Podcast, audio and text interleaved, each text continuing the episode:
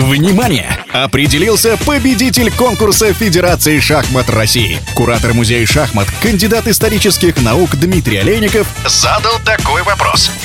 Самая длинная партия по переписке длилась несколько десятков лет. Почему? Быстрее всех ответил на вопрос наш слушатель из Москвы Николай Шух. Всем добрый день. Меня зовут Николай Шух, я из Москвы.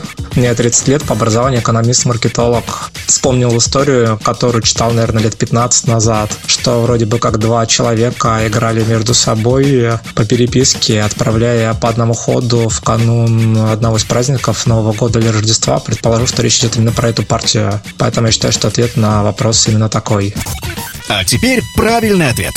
Соперники договорились обмениваться ходами в этой партии только в рождественских поздравительных открытках, поэтому скорость партии была один ход в один год. Победитель Николай Шух. Несколько слов о себе.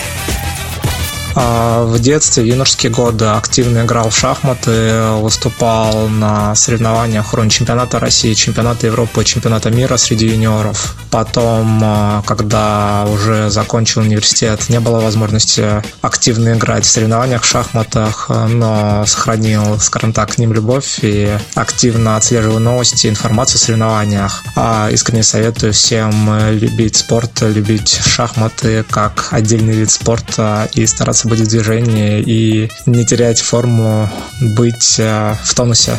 Федерация шахмат вручает Николаю за победу подарочный фотоальбом. Будь с нами, будь в движении.